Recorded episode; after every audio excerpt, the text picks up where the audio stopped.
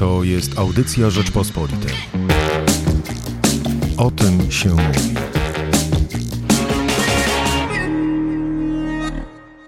Temat dzisiaj nasuwa się sam, bo wczoraj Narodowe Święto Niepodległości 11 listopada, jeszcze emocje po nim nie wygasły, a jutro drugi odcinek serialu Król, serialu nakręconego przez Jana Matuszyńskiego na podstawie oczywiście powieści Król Szczepana Twardocha.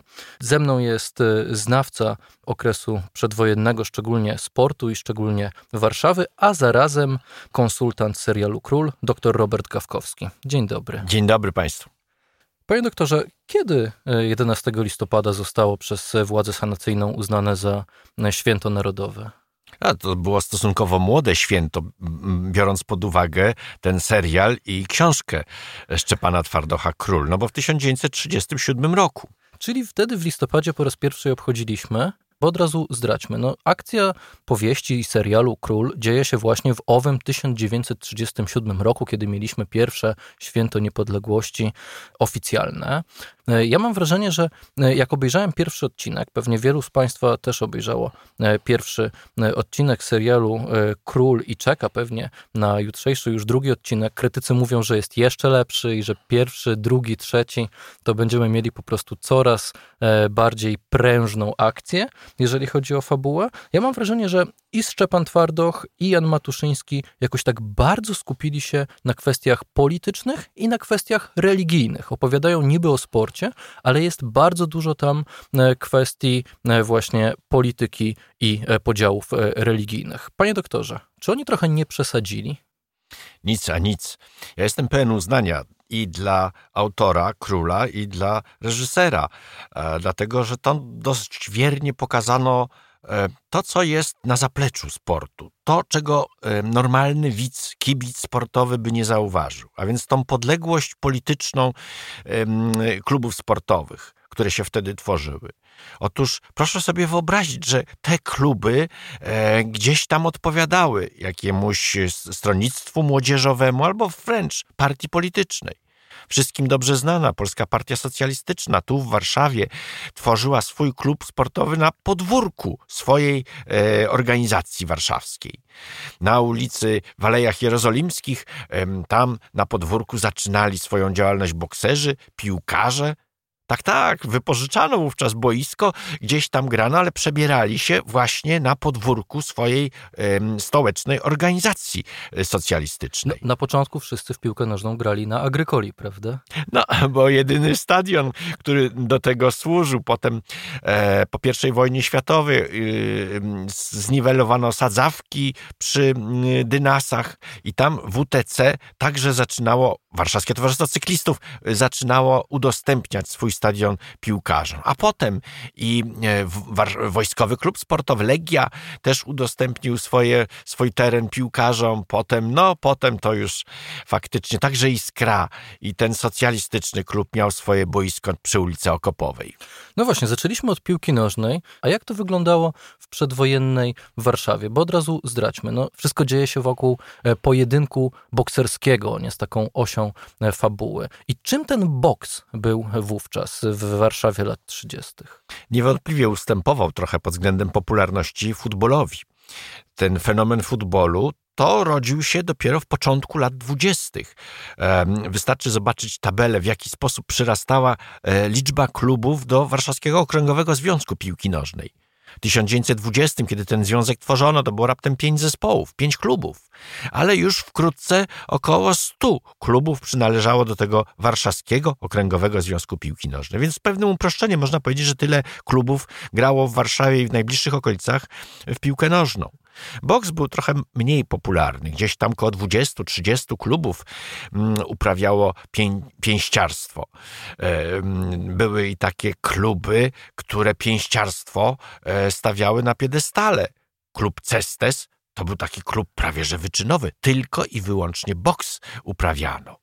E, no ale jeśli chodzi o kibiców, to boks gdzieś tam w tych drugich, trzecich dyscyplinach na pewno się e, meldował. Mówię pod względem popularności. E, mecze bokserskie wtedy w Warszawie, zwłaszcza w latach 30., rozgrywano ponieważ były takie popularne, rozgrywano na stadionach. Tak, tak, biorąc pod uwagę, trzeba było liczyć tutaj na dobrą pogodę. Ring stawiano na środku murawy e, piłkarskiej i wtedy wpuszczano ludzi także na tą murawę.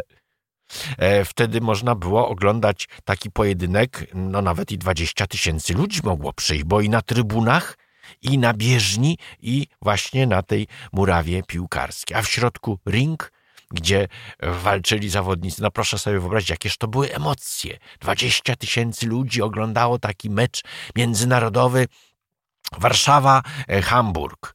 Warszawa, Berlin, bo wtedy tego typu mecze rozgrywano. Reprezentacje miasta walczyły z sobą, ale z różnych krajów. A czy rzeczywiście dochodziło do takich pojedynków między klubami no, warszawskimi, polskimi, a klubami żydowskimi? Jak najbardziej. E, I słusznie pan tutaj podejrzewa, że to też była jakaś namiastka meczu międzynarodowego. No ale w ten sposób, ten słowo narodowy tutaj dosłownie rozumiemy. Czyli e, naród żydowski i naród polski. Z jednej strony mamy Makabi e, Warszawa, z drugiej strony Legia Warszawa, Polonia Warszawa, Warszawianka, CSW, no więc takie tego typu kluby, które tu walczyły i mm, były polskimi klubami. E, bowiem kluby, e, no właśnie były podzielone na różne narodowości. Warszawski Żyd mógł być reprezentantem Makabi, gwiazdy, juczni, barkochby e, i tak dalej, i tak dalej. I co je różniło? W sensie jakieś poglądy polityczne, poglądy na sionizm? To... Jak najbardziej. Jak najbardziej. W powieści Szczepana Twardocha przewija się postać szapsy Rotholca. O, tam inaczej nazywany, inne nazwisko miał, ale to jest taki daleki pierwowzór właśnie tego boksera, który e, boksował w Gwieździe Warszawa. Gwiazda Warszawa grała na poziomie powiedzmy tej drugiej ligi warszawskiej, w B-klasie. E, daleko słabsza była niż Makabi Warszawa. No ale Szapsa Rotholz nie chciał się przenieść do Makabi. Z jednego powodu. Makabi były klubo, klubem sionistycznym. Gwiazda należała do Palais Sion Lewica. Czyli biorąc e, pod uwagę to dzisiejsze słownictwo, jedni to umiarkowani narodowcy żydowscy, a drugi klub to socjaliści żydowscy. No jakżeż towarzysz e, broniący barw gwiazdy socjalistycznego przecież klubu, powtórzę, Palej Sion Lewica, e, miał się przenieść do sionistycznego klubu.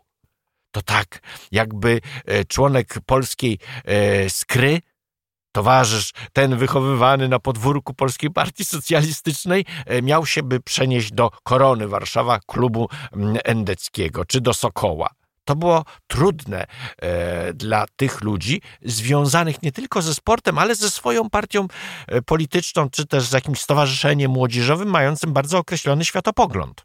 No, dzisiaj nawet chyba zapominamy, że SKRA to jest akronim, prawda? Słusznie. Sportowy klub robotniczo-akademicki. Ja pisałem, że to był rodzaj takiego akademickiego związku sportowego, który y, hołdował tej idei socjalistycznej, bo tu zdradźmy, AZS to była grupa przyjmująca tylko i wyłącznie Polaków i związana raczej z narodową demokracją, która miała większe, znacznie większe wpływy na uczelniach warszawskich niż y, socjaliści. No, bo też to był podział klasowy, prawda? No, w pewnej mierze tak. No, właśnie dlatego, jeśli lepiej pogrzebiemy w skrze, w, jeśli chodzi o jej historię, to tam wśród y, zawodników zobaczymy e, Włodzimierza Sokorskiego, Wandę Wasilewską, a więc tych towarzyszy, którzy i potem odgrywali jakąś rolę w historii Polski.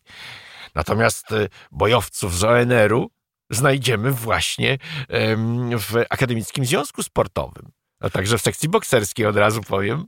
To jak pan czytał e, powieść i był konsultantem przy serialu, to, to jak ta atmosfera właśnie tych rozmaitych podziałów według pana została oddana? Czy czujemy te emocje? Jak najbardziej. Atmosfera to jest Mistrzostwo Świata, to co e, zrobił reżyser i, i autor y, książki Król. Znakomicie to jest oddane. Ten nasz pierwowzór, Szapsa Rotholz. Czyli no, Jakub Szapiro. Tak? Ten Jakub Szapiro. On był członkiem Makabi. No to już wiemy, a Szapsa Rotholz gwiazdy. No, a przeciwnikiem był niejaki Ziembiński, jakiś właśnie taki członek ONR-u, bardzo twardy, radykalny narodowiec, nie cierpiał Żydów. Dla Ziembińskiego Żydzi powinni się wynieść na Madagaskar, nie mieć żadnych praw. Dla e, tego naszego e, pseudo-szapsy Rotholca, no to e, walczył o równouprawnienie. Nie chciał się wynosić z Warszawy. Nie chciał się wynosić, miasto. to było jego miasto. On widział oczywiście trochę inaczej przyszłość tego miasta. Ta walka o szczęśliwość e, przenosiła się w pewnym momencie na ring. I kiedy jednym z zawodników e, rzekomo warszawskiej Legii był tenże Ziembiński, no to po drugiej stronie mieliśmy właśnie tego Żyda walczącego o równouprawnienie. Prawda? I w ten sposób walka na pięści była ciągiem dalszych ich wyobraźni o przyszłej Polsce. Jak ta Polska, jak ta Warszawa ma wyglądać rzeczywistości taki Ziembiński by zapewne długo w Legii nie poboksował, zostałby pewno wyrzucony, dlatego że Legia była klubem wojskowym, a tam przestrzegano jednak zasady propaństwowości. A zatem żadne wybryki skrajnych narodowców w tym klubie nie mogły być miejsca. Tam było jednak podporządkowanie pod wojsko, które było przecież sanacyjne, a zatem wielkość Józefa Piłsudskiego odgrywała tutaj podstawową rolę. Ustawiał pan bokserów na ringu, jak mają chodzić? W filmie? No wie pan, to było trochę wcześniej, zanim e, zaczęliśmy kręcenie tych scen, e, to ja musiałem się dobrze przygotować i na szereg pytań od scenarzystów odpowiadać. A zatem, co taki bokser w latach 30. miał w zębach? W sensie, jakie szczęki te, te ochraniacze. ochraniacze. No i e, proszę mi wybaczyć tą szczerość, ale ja nigdy w życiu wcześniej nie sprawdzałem odpowiedzi na to pytanie. Sam nie wiedziałem. No po prostu to mnie jakoś, e, nigdy sobie takiego pytania nie zadałem. Jakiś byłem dumny, jak znalazłem nawet opakowanie e, sprzedawane na rynku w Stanach Zjednoczonych, gdzieś tam na Allegro, czy w jakimś innym e, e, domu aukcyjnym znalazły się takie szczęki autentycznie ze zdjęciem było pokazane, jak to wygląda. E, rok produkcji tych szczęk, e, tych ochraniaczy, to był 1937, więc ja w ogóle aż skakałem do góry, no bo idealnie mm, e, trafiłem. No pytanie tylko, czy te e, ochraniacze rodem ze Stanów Zjednoczonych, no made in USA, czy one zdołały już przejść na rynek polski? Czy bokserzy już to używali? Myślę, że, że tak.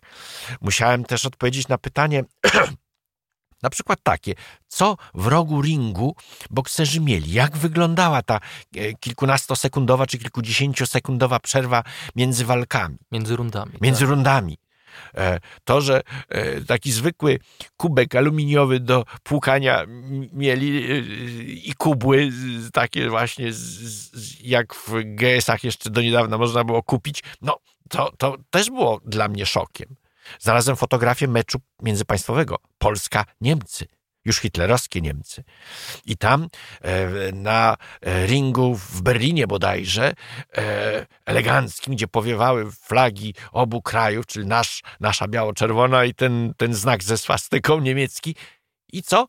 kubły w rogach stały i te właśnie takie zwykłe, siermiężne sprzęty e, pomagające bokserom. I jakieś krzesełka, jakieś takie no, e, całe umeblowanie, że tak powiem, e, tego ringu wyglądało zupełnie inaczej niż dzisiaj. I to musiało dać, e, to musi dać widzowi takie poczucie, że oto jesteśmy właśnie tam autentycznie w tamtych czasach. Albo na przykład zwracaliśmy uwagę na zadymienie sali.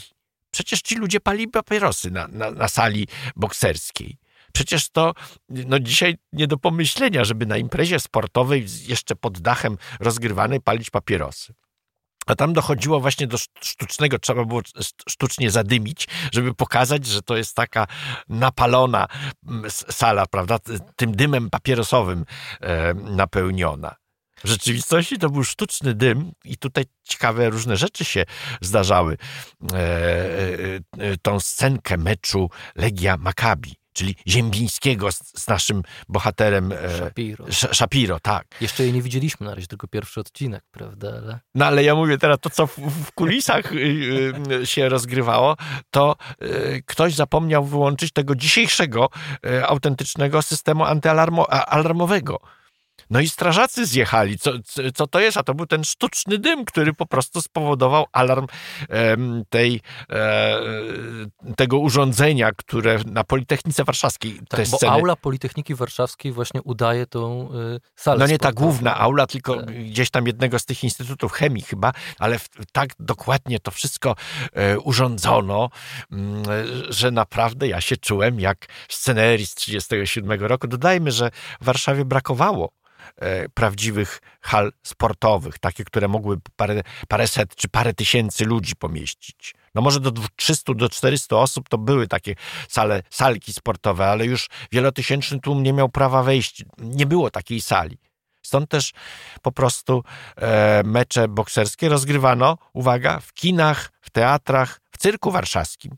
E, Słowo cyrk warszawski dużymi literami wymawiam, dlatego że to była stała budowla na okolniku, budowana z cegły, tak się nazywał, cyrk warszawski. To tam rozgrywano te największe pojedynki bokserskie. W związku z tym było widać z tyłu jakieś łuki, jakieś takie meble zupełnie nieprzystosowane do imprez sportowych, ale tak właśnie było w rzeczywistości. Mam nadzieję, że poza tą wiernie oddaną scenerią też zobaczymy wiernie oddany pojedynek bokserski z 37. Na razie widziałem pierwszy odcinek, tak samo jak pewnie Państwo, którzy nas słuchają. Na razie tego boksu jest niewiele, bo Shapiro spędził tydzień w różnych rozjazdach, załatwiając swoje sprawy i raz przyszedł na salę poboksować. To było niesamowite, wie pan, e, jak ten aktor grający Shapiro, pan Żurawski, Tak. e, jak on, e, ja z nim długo rozmawiałem, e, on się przygotowywał do tej roli to ładnych parę miesięcy. Bo nawet skończyło się takąś kontuzją ręki w pewnym momencie. No ale i- ja oglądałem em, niektóre walki e, no, 15 lat temu, 20 lat temu. Czasami podglądałem walki au- autentycznie na poziomie gdzieś tam trzeciej ligi. E, e, Warszawska Polonia boksowała gdzieś tam w tej lidze, więc miałem okazję przyjrzeć się takim pojedynkom. Śmiem twierdzić, że pan aktor, pan Żurawski yy, nie byłby najgorszym bokserem na poziomie tej trzeciej ligi. On naprawdę stawał się profesjonalistą. Ileś miesięcy trenowania boksu. To nie tylko była to takie teatralne sztuczki, chociaż oczywiście to w, pokazywano w, w całej krasie na, na ringu, ale także i ten autentyczny boks. Ale sam fakt, że widzimy w filmie, że on tylko raz trenuje w tygodniu, że jakby czeka go wielka walka, on się nie przykłada, e, czy, czy to jest wiernie oddany ten e, trochę taki stan sportowego e, ducha przedwojennych pięściarzy, czy, czy jednak oni byli trochę bardziej profesjonalni? w rzeczywistości aktor Żurawski wielokrotnie e, w, w tygodniu trenował, natomiast e, jeśli chodzi o przeniesienie mm, w 37 rok, zwłaszcza w te wcześniej, bo tam są i reminiscencje z wcześniejszych lat, 27 czy tam czy 29 rok, to faktycznie sportowcy nie tylko boksu trenowali znacznie rzadziej. E, Mistrz Kusociński trenował trzy razy w tygodniu. Czasami e, pracując jako e, kelner, on po prostu z domu z Ożarowa do Warszawy to po prostu biegł. Od tak sobie przebieżkę zrobił, oszczędzał na bilecie, a przy okazji łapał formę. No więc tak się trenowało w tamtych czasach. Trzy razy w tygodniu amatorzy albo e, tacy sportowcy, którzy nie mieli specjalnych rywali, no to nawet jeszcze mniej. Ale to myśli pan, że Michał Żurawski jest w lepszej formie niż pierwowzór Jakuba Shapiro? Mogłoby tak być, proszę pana. Ja już wychwalałem pana Michała y, y, Żurawskiego właśnie za, za nie, niesłych, za wydolność. Przecież e, wyobraźcie sobie państwo i pan, że te, ten boks, który e, gdzieś tam przez kilkanaście sekund widać na ekranie, będzie widać na ekranie, to to przecież była, y, nie wiem, 20, 30 próba e, nagrywania. To trzeba było mieć kondycję, żeby mm, kilkadziesiąt takich prób y, za każdym razem pokazywać, no przecież ten aktor się ruszał autentycznie, on się pocił. To naprawdę był wysiłek fizyczny. E, stawiałbym w pojedynku między e, Shapiro a Michałem Żurawskim e, pieniądze na Żurawskiego. Oczywiście my sobie tu rozmawiamy o boksie, ale mimo, że to jest oś e, powieści, serialu, to tak naprawdę w serialu chodzi e, o coś innego. W serialu jest e, dużo więcej niż boks, ale to już Państwa zapraszamy może przed telewizory. Jutro kolejny odcinek serialu Król. A ja miałem przyjemność porozmawiać o tym z konsultantem historycznym tego dzieła, doktorem Robertem Gawkowskim. Dziękuję bardzo. Michał Płociński, Dziękuję. Słuchaj więcej na stronie podcasty.rp.pl. Szukaj Rzeczpospolita Audycje w serwisach streamingowych.